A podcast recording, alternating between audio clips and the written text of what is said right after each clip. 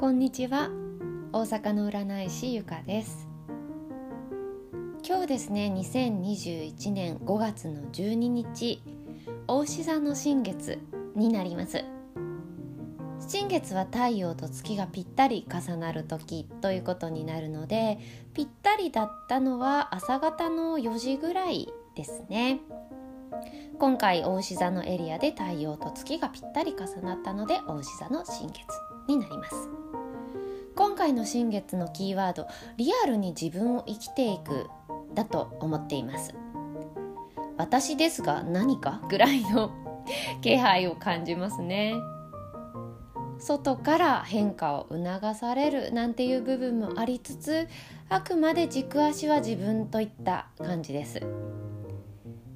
変化をするということは新しい自分ということでもあるので、まあ、それもありつつちょっとね少し心もとないような感覚もあるのかもしれないなという気はしています。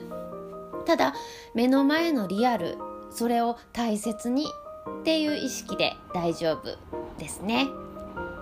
目の前のリアルを大切に歩くその一歩一歩が自分になっていく。そんな感じの新月だななんて感じています。新月の配置は満月までのこの世の中の流れの一つになります。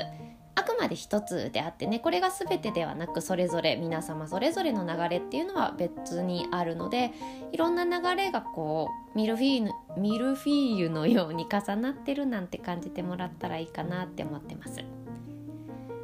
今回の新月影響が強そうだなと思ってるのが大牛座やさそり座。その次が水亀座獅子座あたりも影響を受けそう強そうだなと思います。